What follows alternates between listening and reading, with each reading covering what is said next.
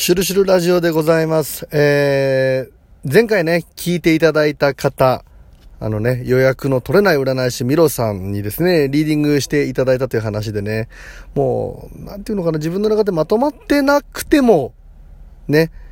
これぐらいで出しちゃっていいのかなっていうことをもっと感覚的に話していっていいですよっていうね、お話いただいたっていうことで、今回ね、本当に、もう漠然となんだけれどもね、何話そうかっていうか、まあ、最近考えたこと、気になってることみたいなことでね、話をちょっと始めちゃおうと思うんですけれどもね、悟りの話なんですけどね、悟るっていうことでね、最近思うんですけど、まあ、悟りというのはね、あの、よく言うの、まあ、音霊、音玉でね、一緒なのがね、差を取る。うん。まあ、区別ですよね。人と自分を相対的に分けないとかね。まあ、絶対的な世界というものが、まあ、悟り。差を取っていく。あの人と私はこう違うとか、あの人はこんななのに私はこうでとかね。うん。それをなるべく、こう、完全にゼロにすることはできなくてもね、取っていくっていうことの後にね、まあ、その流れの中に悟りというものがね、えーあるんじゃないかと。絶対的なね、世界って何なんだろうって。うん、思うんですけれどもね、この世に絶対はないとか言うけども、絶対はありますよね。人間は生まれたら必ず死ぬっていうこと、これもね、絶対だしね。で、その絶対というものがあるにもかかわらず、直前までね、ずっとこう相対的な部分をこう比べてね、あの人はあんなだったけれどもとか、私はね、あの人に比べてこうなんだとかね、いちいちいちいち比べていく中でね、一度しかない、ま、根性、まあ、次回のテーマがね、あったり、どこかでまた生まれ変わってね、え違う人生が始まるのかもしれないけれども、ずっとそういう人との差とか違いね、それこそもっと広げていくと話で言うと、もうそれこそ人種の話もそうですよね。やっぱり、うーん、相対的に物事考えていく中で、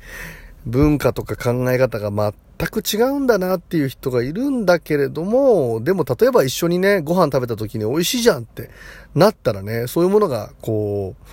一瞬見えなくなるというかな、まあ、その辺でこう、共通して喜べることとか、そういうものを拾っていくとね、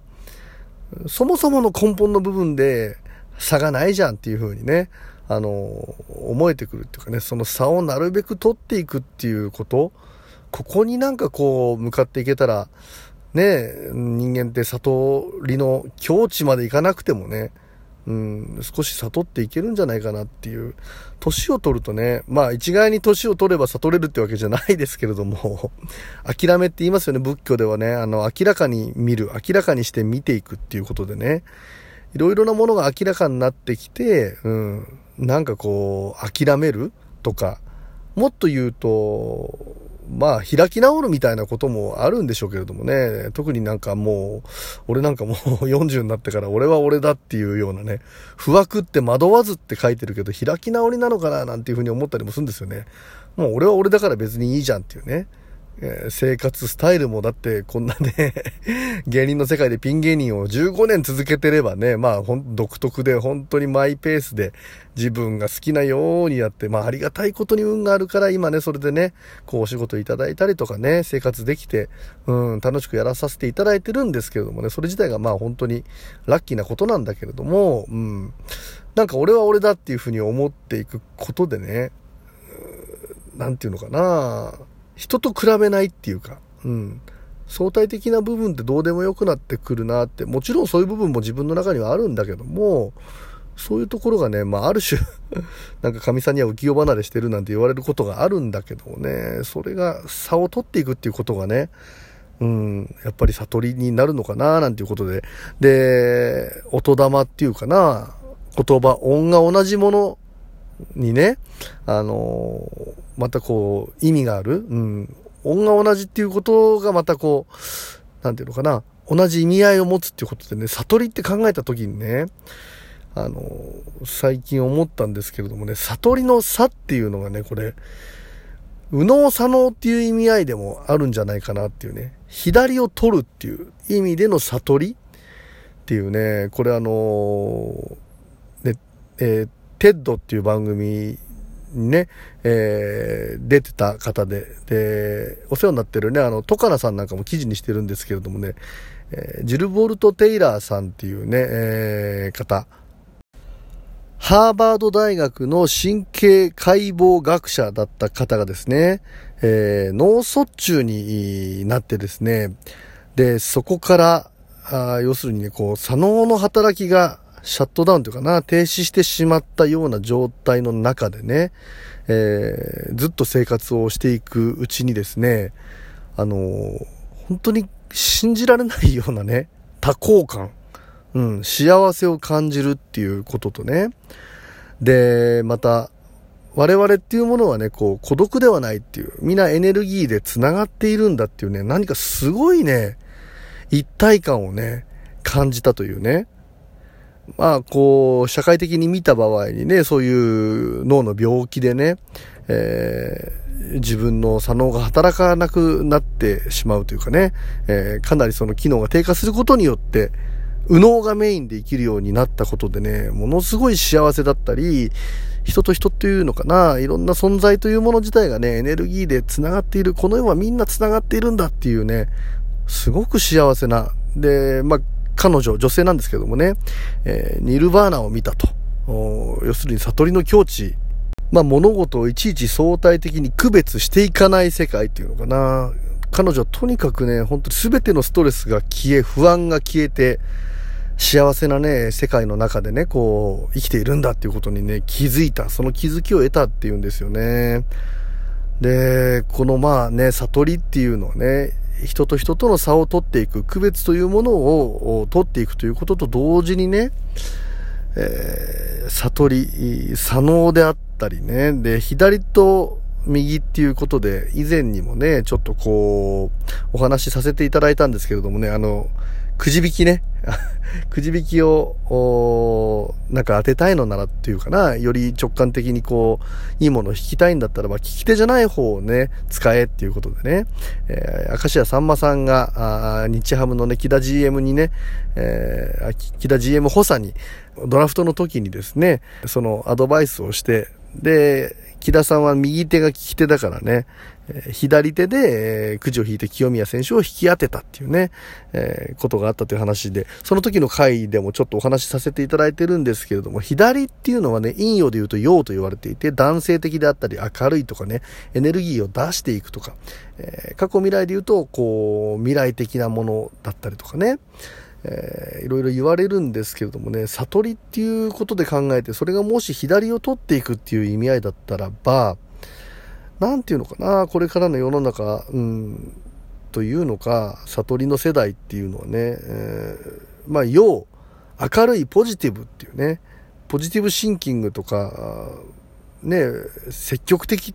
であるってことはすごく大事なんだけれども、陰陽でいうところの陰、影になってるものだったりとかね、見えない世界だったりとかね、えー、普段出てこないような部分に目を向けるとかね、いうようなバランスをね、完全にどっちかに針を振らせるっていうことじゃなくてね、左がダメだから完全に右に行くっていうことじゃなくて、ちょっとそういう意識を持ってった方がいいのかなっていう、やっぱりこう女性が活躍される社会であったりっていう意味でね、昔は男性的なものって、男性的なものってよくわかんないよね。なんかこう、うん、骨格の違いだとかそういう物理的なところであるならばいいけれども、特に俺なんかね、お笑いとか格闘技とか、こう、やってた経験でね、やってる経験で、男性ほどめめしいものないなって思う時があるし、男ほどなんか本当に小さいめめしい世界で生きていて、変に負けず嫌いでね、他人のこと気にしたり嫉妬深かったりとかする人ね、やっぱり男の中でね、めめしい人って多いですから、そういうこと考えた場合にね、もっと女性的なこう、柔らかい部分、受け入れる部分、優しい部分。で、女性って実は強いですから、なんかね、俺は男だみたいな、男的なものとはみたいなことをね、捨てるっていうこともね、少しこう、男性自体もその呪縛からこう、解き放たれて、うん、生きやすくなるなぁなんて思うし、女性もね、また、そうすることによってね、なんかこう女性も、なんていうのかな、うん、必要以上のこう、世の中の決められた男性性みたいなものに、こうね、今まで押しつぶされたり、気を使っていた人もいたかもしれないけれどもね、そういうところがまた、うん、ストレスフリーになってくるのかななんて思ったりとかね。うーん、するんですよね。まあ一概には言えないけれども、この悟りの差っていうのは、左が表すようなものでもあるのかな、なんていうふうに思うんですよね。それを少しずつこう取っていくっていうか、引き算していく。うん。なんかね、世の中の人も今の若い世代とかってすごい冷めてるとか、ある意味クールだって言われるけれどもね。で、ある意味それは誘ってるのかもしれないですよね。何でもかんでも明るくどんちゃん騒ぎしようぜじゃないし、うん、ポジティブ、ポジティブっていうことだけではなくてね、その中にこう潜む目に見えない世界っていうことであったりとかね、えー、力強ければいいっていうものだけではなくて、もっとこう柔らかいもの、しなやかなものとか、うん、太陽と月だったら月にも目を向けるみたいなね、そういう流れがちょっとこう世の中に出てきているというか、うん、悟りの世代っていうのはそういうふうになっていくんだろうななんていう感じがあるんですよね。まあね、あのー、最近縄文ブームなんていうね、縄文のこう、魂が戻ってきてる人が多いんじゃないかなんていう話もあるんですけれどもね、縄文の人なんかは非常にこう、テレパシックにね、生きていたっていうことがあって、えー、それこそね、こう、唯物史観とまた別ですよね。ものというよりは、心で生きていた精神性が非常に高かったなんていうふうに言いますからね。精神世界って本当にこう目に見えない世界でありね、何かの数字で置き換えられるようなものではないのかもしれないけれどもね。